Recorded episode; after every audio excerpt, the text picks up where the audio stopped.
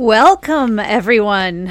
Good afternoon. Welcome to the third annual virtual TSM conference. This year's theme is Redefining Recovery. I am Jenny Williamson, Executive Director of the C3 Foundation, and I am so glad that you guys have joined us for this event. The conference is available to view and participate in for free thanks to our two co-headline sponsors, Ria Health and Workit Health, and our panel and intermission sponsors, Alcure, Deerhaven Gardens, Paragon Health Partners, SinclairMethod.org, Alcohol Recovery Medicine, and our generous sponsors who have subsidized panel and intermission sponsorships of our own Your Sinclair Method Coaching and Hero recurring donation programs. If you would like to support the work of the C3 Foundation, there is a donation link in our profile, and we have a timer that'll also drop a donation link into the chat during the broadcast. Also, if you're on Twitter, please feel free to live tweet our conference with the hashtags Redefining Recovery and Options Save Lives. It's a great way to amplify the impact of our conference. So before we begin Claudia's keynote, I want to acknowledge the volunteers who have or will contribute their time and energy into making this year's conference a success. I want to start by thanking our loyal weekly live stream viewers. Your enthusiasm and support continues to keep our live broadcasts interactive, and it enables us to continue practicing all of the technical steps that go into the entire process of broadcasting live content. I mean, if you guys saw my checklists for this conference, you'd probably be with me under a table, curled up in a ball somewhere, just sobbing. But the checklists get me through, and so does your enthusiasm and your support. So thank you all. I know a lot of you have been with us all 26 weeks leading up into this week's conference, and I really appreciate your support. Next, I'd like to thank our two moderators for the conference. You'll see them out and about all weekend, Freddie and Mudforce, and all of those who are volunteering to ensure that if I forget to turn my mic on or off, that they're going to let me know right away to keep things running smoothly. Finally, I'd like to thank my favorite co-conspirator and friend Claudia, without whom the C3 Foundation wouldn't even exist. 9 years ago this weekend, Claudia incorporated C3 Foundation as a nonprofit and started us all on this amazing journey together that has led us here to our third annual conference and our fourth Global Sinclair Method Awareness Day that happens on Sunday. As many of you know, Claudia is still a working actress and a creator in addition to all her duties here at C3, so we needed to record her keynote in advance so that she could still participate in spite of a travel schedule that can be unpredictable at times. And it's a good thing we did because she is currently out of the country. And so without any further ado, let me go ahead and debut her keynote speech. Hello, everyone. I'm Claudia Christian, and we are here this weekend to kick off the third annual Sinclair Method virtual conference. And this year's theme, Redefining Recovery, is a personal one for me. Over the years, my concept of recovery has evolved, starting from a tentative acceptance of popular societal beliefs on the topic to questioning and then slowly defining what recovery means to me. If we truly want to make a difference and empower people to overcome addiction, it's important that we all continue to look inward and challenge ourselves and our own beliefs. And it's essential to critically examine not only the definition of recovery, but also the practice of it in order to make recovery something that can happen. So tonight, I want to share with you how I have continued to redefine my own idea of recovery over the years.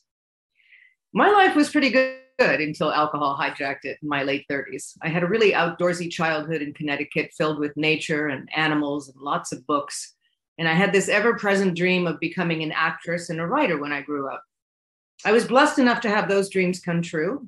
And in my late teens, I starred in many TV series and on into my 20s. And I ended up being a published author of 6 books. I've had some extraordinary experiences in my life, and I've known an array of fascinating people.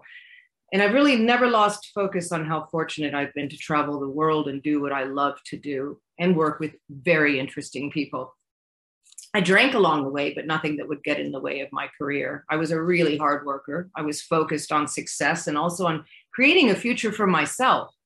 From a very young age, I had this strong belief that I should take care of myself and I should buy a home and make sure that I never rely on anybody else, because at heart, I always was and always have been a bit of a loner. I am a classic introverted extrovert, as so many of us performers are. I had a sibling who struggled with substance abuse, but I just chalked it up to the trauma that he experienced as a teenager. I visited him in rehab. I tried to make him laugh, and I figured that he would just get over it. I also had an uncle who died of alcohol-related causes, but that too I justified by saying, well, he was in World War II. He was bombed down. He was buried for a week. He must have experienced extreme trauma. Par for the course. I mean, I knew nothing about addiction and even less about recovery. It never crossed my mind that someone like me, who was living her dreams, could also find her way down that dark, inhospitable landscape of hell that is addiction. When I began to notice that my own drinking was increasing, I tried abstinence, only to relapse time and time again, like so many do. And then I tried whatever was available to me at the time, anything at all, but nothing was helpful. At least not for long. Until this point, when someone said that they were in recovery, it always struck me as odd. I mean, how long is this recovery supposed to last? If they were sober from the substance that hurt them, why couldn't they just state that they were recovered? Were they going to be searching for this apparently elusive thing called recovery for their entire life? Talk about intimidating. Even through those early struggles, I carried this cognitive dissonance with me. I mean, how could recovery be expected to work if there was no clear endpoint? Aren't goals supposed to be achievable? When people deal with a disease or a physical issue, it's commonly accepted that they seek medical treatment, and the majority of time, the injury, disease, or condition gets resolved or healed. Maybe they go into remission or they heal a broken bone, whatever. Addiction to me seemed like an affliction that was being treated with impractical measures, reading from an ancient text, playing with horses, talking about one's past, group meetings run by people whose only credentials were that they too had suffered an addiction. None of this seemed logical to me, because I was beginning to see addiction as a medical issue in need of a medical solution. I eventually, luckily, found my way to Dr. Roy Escapa's book, The Cure for Alcoholism, and the Sinclair Method, which eliminated my cravings, both mental and physical.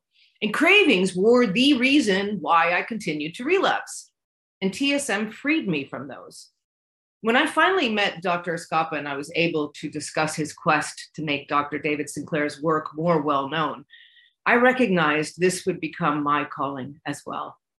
His empathy and matter-of-factness about addiction were refreshing, and his lack of judgment was a balm to my weary soul. Dr. Escapa asked me to write a book about my experience on TSM, and how could I refuse? Eventually, I also met Dr. Sinclair, an amazing man. I was struck by this humble, generous individual who firmly believed that people suffering from substance misuse were not bad people. They were simply badly wired. This was a revelation to me. There was nothing spiritually wrong with me. I just needed to shrink my neural pathways back to normal and get on with my life. It was truly liberating. I will never lose sight of the fact that those two men and their commitment to making this method known are 100% responsible for saving my life. And I am grateful for their work daily. Once I committed to coming out of the closet as an alcoholic, I decided to devote my life to advocating for the Sinclair Method. After all, it was life-saving. And writing Babylon Confidential was liberating. It's helped many people examine their own drinking issues, but with less shame and more openness and honesty. After publication, I was bombarded with emails from people who were struggling, and I began to informally coach individuals around the world. I realized quickly that this was unsustainable. By 2013, I had had enough. I needed help and a place where people could find the answers that they needed quickly.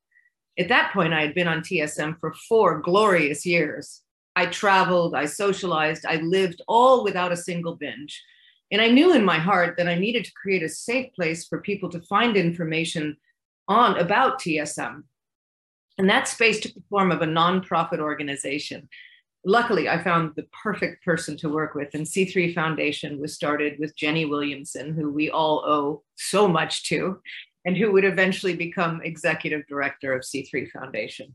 We began life as a 6-page website and slowly started adding resources. At this point, the book was getting great reviews. The website for C3 Foundation was providing much needed resources, but it still wasn't enough. Let's face it. We're a visual society and people have a very limited attention span. So I decided to make a documentary film. We started the process of raising funds, which is always so much fun, but I cannot talk about the film without thanking my sci-fi fans around the globe. Seriously, they funded One Little Pill. They really did. I'm grateful to those who funded it and for those who took the chance to show it to someone who was looking for a solution to their drinking. The film won an award and it's been seen by many, many people. It's an amazing educational and intervention tool used both by those who are on the Sinclair Method to explain it to their loved ones, or used by loved ones to show it to someone that they're worried about their drinking. In spite of the success that we were having, I also witnessed a lot of frustration those first few years, as I heard from people sent to traditional treatment only to relapse time and time again. I heard stories from these brave individuals that were brave enough to address their drinking with their primary care physician, who were then left deflated and ridiculed or told to just cut down or go to a meeting. It angered me that so few doctors knew about TSM and naltrexone, but to some extent, I understood why. AA and rehabs built on 12-step philosophy had been positioned for decades as the only way to truly recover from addiction. That shaped medical training, where the gold standard so-called treatment for anyone who wasn't an addiction specialist was for them to conduct an SBIRT, which stands for Screening, Brief Intervention, and Referral to Treatment. Under these medical guidelines, family doctors were actively taught that someone else should treat their patients for alcohol addiction. And that typically meant going to a specialist who would then prescribe AA meetings. The prevailing belief in AA is that you cannot take any medication to help with substance abuse. And this has always sounded like an unnecessary punishment to me.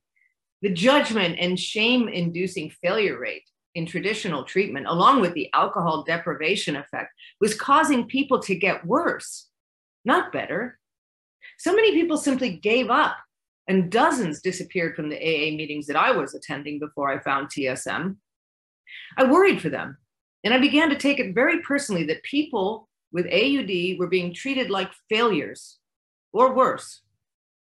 I also firmly believe that Bill W., or any of his associates had known about targeted use of naltrexone, that they would have used it in a heartbeat. I mean, these were men who were trying massive doses of niacin and LSD to treat their own alcohol misuse. So why the heck wouldn't they have latched onto TSM? These were the same men who wrote, quote, "Physicians who are familiar with alcoholism agree there is no such thing as making a normal drinker out of an alcoholic. Science may one day accomplish this, but it hasn't done so yet," end quote. And back in the 1930s, they were absolutely correct. Science had not yet progressed in ways to understand the neurofunctionality of the brain. Opiate receptors in the brain weren't even discovered until the 1970s. That's 40 years after the writing of the big book. But we don't live in the 1930s anymore. And science has finally accomplished the task of making a normal drinker out of someone who was previously addicted to alcohol. We decided to use this knowledge and attend some addiction conferences in hopes of learning how the Sinclair Method would naturally fit within the existing landscape of recovery. We were eager to learn about treatment gaps and find ways to work alongside others who shared our mission of helping people recover from alcohol addiction.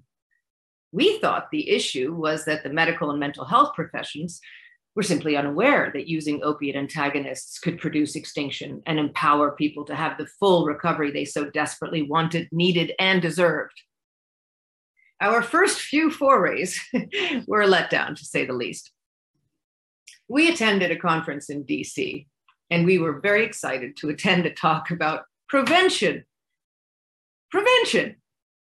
Imagine our shock when there were literally only 5 people in the entire room.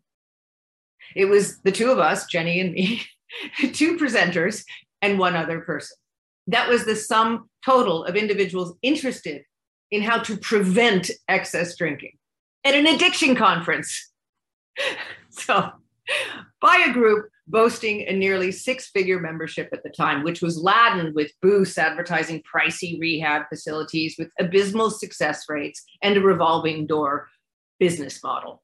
We were floored that no one seemed interested in prevention or harm reduction. They only supported the existing models of abstinence-based treatment, and they actually looked down on us as usurpers. It seemed as though many clung to the bad press that moderation management had received more than 10 years prior when its founder was involved in a fatal wreck while intoxicated. Mental health professionals zeroed in on this one moment in time in an attempt to discredit harm reduction entirely.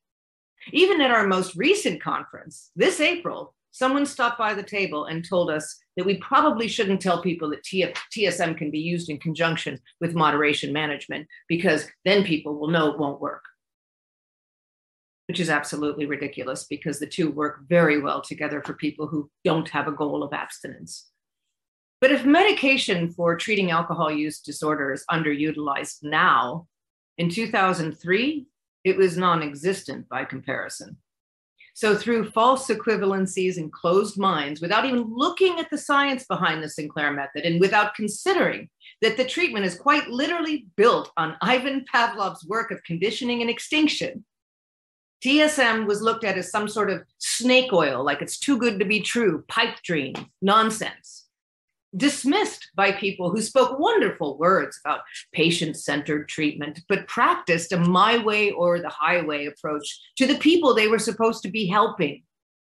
We were disappointed, to say the least, and frankly shocked that the strongest pushback came from people who were supposed to be helping others recover.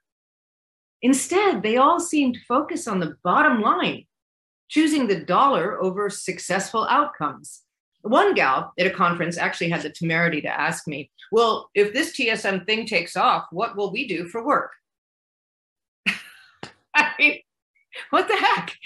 Maybe we were naive to think that the people who worked as recovery professionals were in it for more than just the steady paycheck. We really wanted to believe that these people shared the same goals that we did and still do today, to meet people where they are and assist them in overcoming alcohol use disorder on their terms and with their goals. Not only did this experience make us realize that we could not fit into the recovery industry, no, we fully understood that we did not want to fit in. No way. It was clear that their definition of recovery was wound tightly around abstinence through willpower. The Sinclair method, with harm reduction at its core and a medication to fight the cravings, stood in stark contrast to everything they believed recovery should be.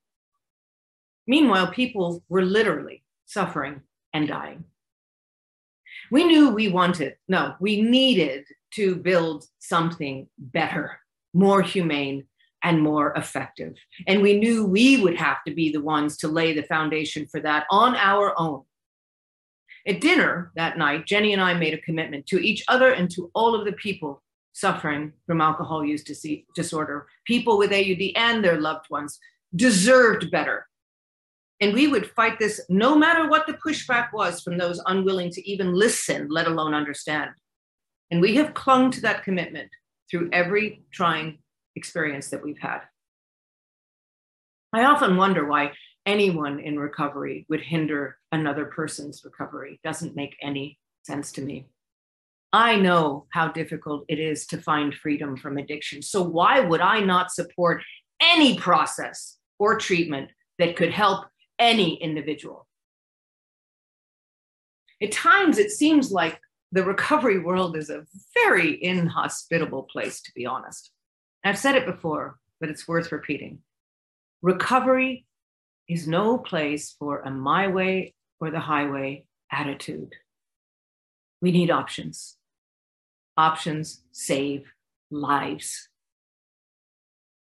We decided that instead of trying to fit into the recovery industry, we would aim to replace it, to build something better, and to give people a viable science-based option to treat their AUD. If the traditional system that keeps failing people makes itself irrelevant through closed-mindedness and an inability to put the people it's supposed to be helping first, then so be it. We cannot change what we cannot control, but we can lead the way for anyone else who truly wants to make a difference in the lives of people suffering from AUD, their families, and society as a whole. Instead of looking to the recovery industry for inspiration and collaboration, it became a cautionary symbol for everything we wanted to avoid becoming. We stopped scanning the horizon for allies to our cause and began creating allies through education. Instead of attending conferences, we started exhibiting at them. At first, it led us to a battle against misinformation. We invited that with a banner that asked directly, "What if everything you've been told about alcoholism is wrong?" That attracted attention. Some of the more blatant misconceptions would be amusing if they weren't so harmful. People claiming online that naltrexone is a replacement drug. It's not. You do not derive any pleasure from naltrexone. People saying that it's addictive. It's not. Doctors who claim they need permission from the DEA to prescribe it. Really, we've heard this more than once. Yeah. And people who claim that naltrexone is dangerous. And all of these misconceptions and incorrect information has led to confusion and delay in treatment. Again, it's been available for decades, so the safety profile is easy to verify. And then there's this gem, that Dr. Sinclair's work isn't valid because he didn't include the success of the naltrexone shot in his research, which is laughable because the shot didn't come along for more than a decade after Dr. Sinclair published his work on targeted pharmacological extinction. And now you can see what we're up against, folks. Despite the pushback and a whole lot of nonsensical misinformation, we managed to step into a much larger playing field with the help of the London Business School, who invited me to do a TEDx talk in 2016. This was a major, major accomplishment. It really has helped millions of people. I think at this point, it has had almost 4 million views. That's a lot of people. And it's helped legitimize TSM, and it certainly made naltrexone more of a household name. So I'm really happy that they gave me that opportunity, and a big thanks to them again. I also spoke at the US Senate in 2016 about harm reduction in hopes of educating lawmakers and exposing the very, very narrow and few options that people have in the US for dealing with excess drinking. And soon after the joint session at the Senate and after the TEDx talk, I was asked to participate in an NBC special on alcohol misuse hosted by Megyn Kelly, which brought even more attention to medication-assisted treatment and TSM specifically. So the TEDx, the Senate briefing, and NBC special all happened as we began exhibiting at addiction conferences and helped us create a positive feedback loop. The public was hearing the message and reaching out to C3 Foundation for help. And I had a constant stream of people from around the world contacting me directly through social media. And finally, the medical community was beginning to listen. And in that community were telemedicine providers, capable of offering treatment in a private, convenient way. More medical providers meant more people who got the help they needed, which in turn caused even more people to know about TSM. As the volume of people finding the Sinclair Method began to swell, thankfully, so did the number of medical professionals who began offering TSM. When we were finally able to announce that there was at least one TSM provider in every single state in the USA, let me tell you, we could not have been more elated. And from 2009, there was only the amazing Dr. Stephen Cox in Kentucky using TSM, to 2022, when anyone in the USA can find a TSM provider in their state. Now that's progress. In addition to the US, other countries like Canada are completely covered, and the UK and Europe have made tremendous strides, making naltrexone and nalmefene more readily available. I said it would take a decade to reach a tipping point. Well, folks, we are 1 year away from 10 years, being 10 years old, C3 Foundation. And I have to say that as tough as times get, things are looking better and better every year. All this growth led to expanding our support communities. One of the most gratifying things about social media is the community it builds. We had started our moderated Options Save Lives forum back in 2014, but we knew we needed more outlets for people to choose from. Support, like our evolving ideas about what recovery meant, needed to meet people where they were and target special segments using Facebook groups. We saw the need for a beginners group, and we filled that, all while ensuring that proper care and advice remained the focus so that no misconceptions or inaccuracies could cloud the experience for the individual seeking help for their drinking. We also saw the need for support from loved ones of people who are on TSM and started a group specifically for them.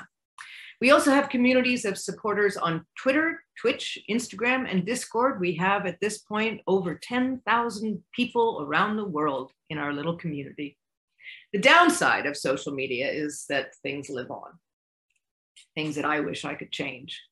My story and the core of my TEDx talk, including getting my medication from an overseas pharmacy, not so great.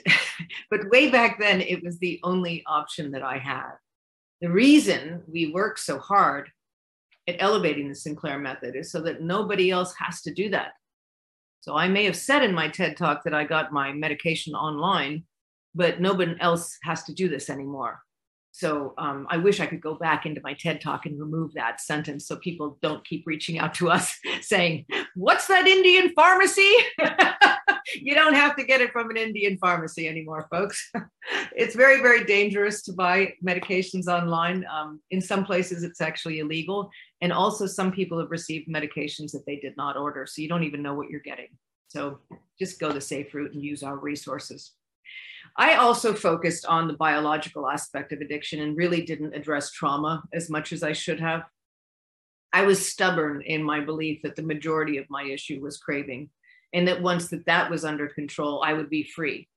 But subsequent years on TSM taught me that recovery is far more than simply getting one's cravings under control. It's really a time to mature and to face the past pains that you've shoved aside or attempted to silence with alcohol.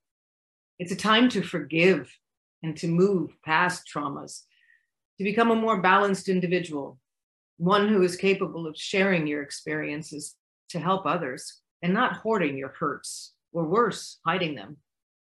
It's a time to truly face and understand why we use substances to push down our emotions or feelings or to just disappear, and why we fear success and failure in life.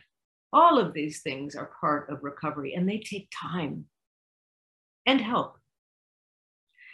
All of these things also involve so much more than just the biological aspect of addiction. But at the time, I was just so focused on the why that I could barely recognize the how. I recovered in public. That was my choice, and I do not regret it. But I do hope that my 13-year journey has been a lesson and an inspiration to people. And I will gladly offer up my mistakes and my lessons to anyone who's willing to learn from them. And believe me, I have a lot of them. I hope that people can see that my views on recovery continue to evolve. And I hope that they can find the courage within themselves to challenge their own views on recovery. Recovery is not just about quitting the substance that's harming you.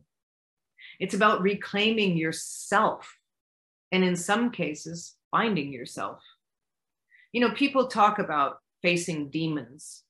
Well, no one who has not walked in the path of addiction can truly understand what the addiction demon really feels like. I have spoken many times about feeling as if I was taken over by an alien, or like if my brain was hijacked. And I have to say that the feeling of losing oneself, really losing oneself, has to be the single most frightening thing I've ever experienced in my life. More frightening than rape, death, or loss. And I have experienced all of those things. Losing oneself is not just debilitating, it is utterly terrifying. So when the moment comes when you feel free from this madness that is addiction, free from this demon, and finally yourself again, it is quite simply the best feeling a human being can feel. For me, it was the happiest moment of my life when I realized that I was free. That, to me, is recovery, or more specifically, to be recovered. I have recovered, me, myself, Claudia. And that's why I keep fighting this fight. I want every individual who feels like they cannot see themselves in the mirror anymore to once again recognize their reflection and feel good about that person looking back at them. I want them to feel the peace that comes with the knowledge that alcohol can no longer touch them or harm them, and the happiness that comes from waking up in the morning and knowing that the lizard is asleep, or better yet, dead. That is the kind of full-on recovery that I wish for everyone, a complete recovery of mind, body, and spirit, a recovery of relationships and creativity and love. This complete recovery can only come when one puts the compulsion and cravings to rest. And I personally could not have done it without science, naltrexone, and the work of Dr. David Sinclair. My hope remains that anyone and everyone has access to the same method that set me free. And we will continue to work tirelessly to ensure that that is possible. One of the most important things about our support communities is that it challenges us to keep listening and learning and responding to the constantly changing needs of individuals who are on TSM. We are continually fielding questions like, what does TSM success look like? And how is the 78% success rate defined? And so, am I cured, in remission, in recovery, recovered, or what? And how will I know? It's easy to say that success is defined by freedom from craving, or that when you regain the choice of when, if, how much, or when to stop drinking alcohol, then you've made it. But people like quantifiable metrics when it comes to success. Because traditional abstinence-based treatment is black and white, or pass and fail, if you will, it's easy to define success. No alcohol equals success. Any alcohol equals failure. Harm reduction, including the use of TSM, exists in the gray area. We have long asserted that success with the Sinclair Method is either the elimination of alcohol entirely or a significant reduction of alcohol use at or below the established threshold for moderate drinking guidelines. No binges, no blackouts, no spiraling out of control because a sip of alcohol turns into an epic relapse. And success is achieved through time, repetition, support, and 100% medication adherence. But until recently, many have continued to scoff at this definition. Quote, if an alcoholic wants to drink, why would they take the pill? We're constantly asked. But the bigger question is, if someone with AUD wants to learn to stop drinking uncontrollably, why would you deny them a medication that has scientific and clinical success in doing exactly that? After all, if you don't think they're going to take a pill to stop drinking, what on earth makes you think they're just going to stop drinking entirely on their own? In recent weeks, NIA, the National Institute on Alcohol Abuse and Alcoholism, has released a new definition of recovery from alcohol use disorder, and it fits in line with what we've been saying all along, that harm reduction is a far more realistic goal for the majority of individuals. The NIA definition is this: Recovery is a process through which an individual pursues both remission from alcohol use disorder and cessation from heavy drinking. An individual may be considered recovered if both remission from AUD and cessation from heavy drinking are achieved and maintained over time. For those experiencing alcohol-related functional impairment and other adverse consequences, recovery is often marked by the fulfillment of basic needs, enhancements in social support and spirituality, and improvements in physical and mental health, quality of life, and other dimensions of well-being. Continued improvement in these domains may in turn promise sustained recovery.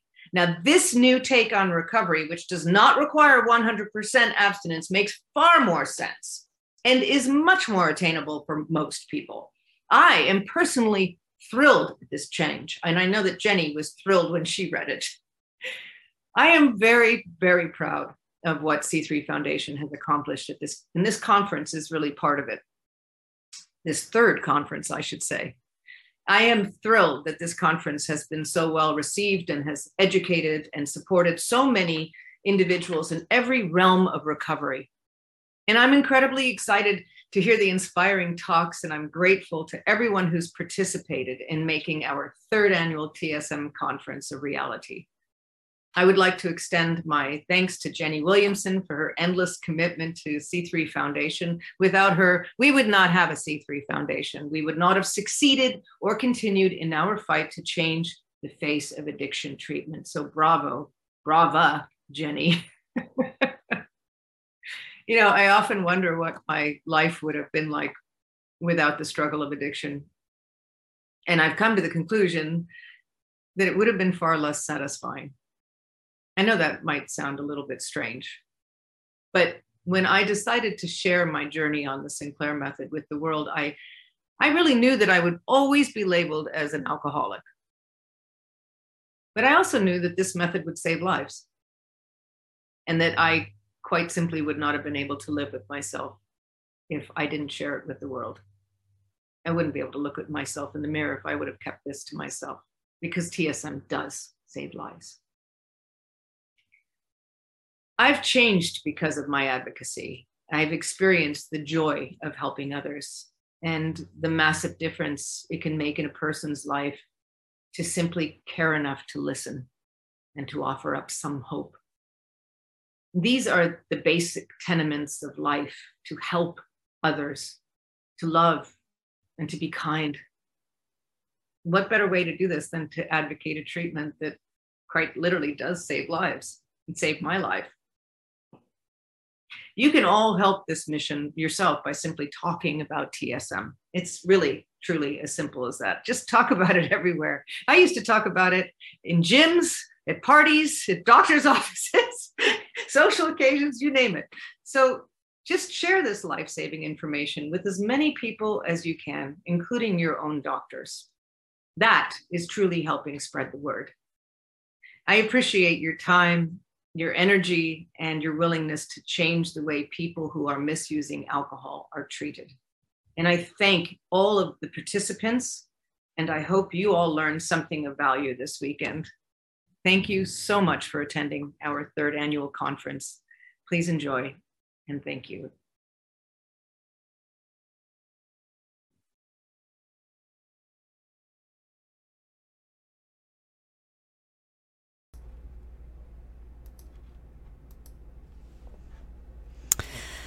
All right. Wow. All right. So what did you guys think? I'd love to take any questions you guys might have in the chat.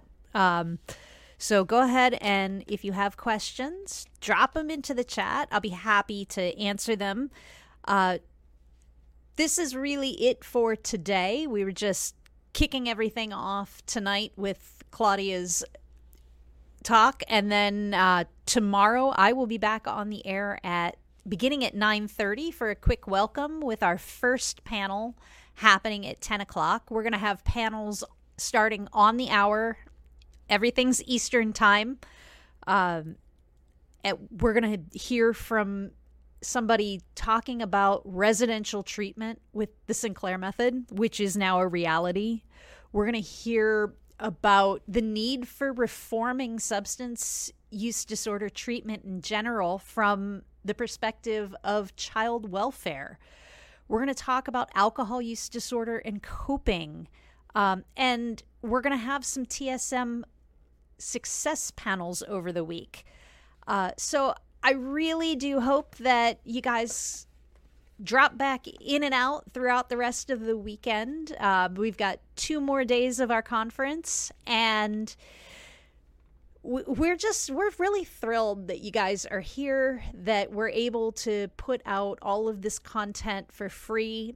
If you miss anything along the way, we will have all of the videos up in their entirety, most likely next week, but the entire conference will stay on Twitch for a couple of weeks on its own before as we get things moved over to our YouTube, our Vimeo, and our website. So if no one has questions, then that is it. And yes, the question is, yes, they are all going to be available later. We're keeping everything for free. We're keeping everything available. The big point behind these conferences is to just grow the amount of free available resources and information that people can get about the Sinclair Method. And again, we thank our sponsors, our co-headline sponsors, Workit Health and Ria Health, all of our panel sponsors, all of our intermission sponsors, and each one of you, because clip the videos, share the videos, host them if you have your own Twitch channel, talk about them, just help us spread the word, because C3 Foundation is myself and Claudia, but our C3 family includes you. So we appreciate you, and we will see you tomorrow. Bye, everybody.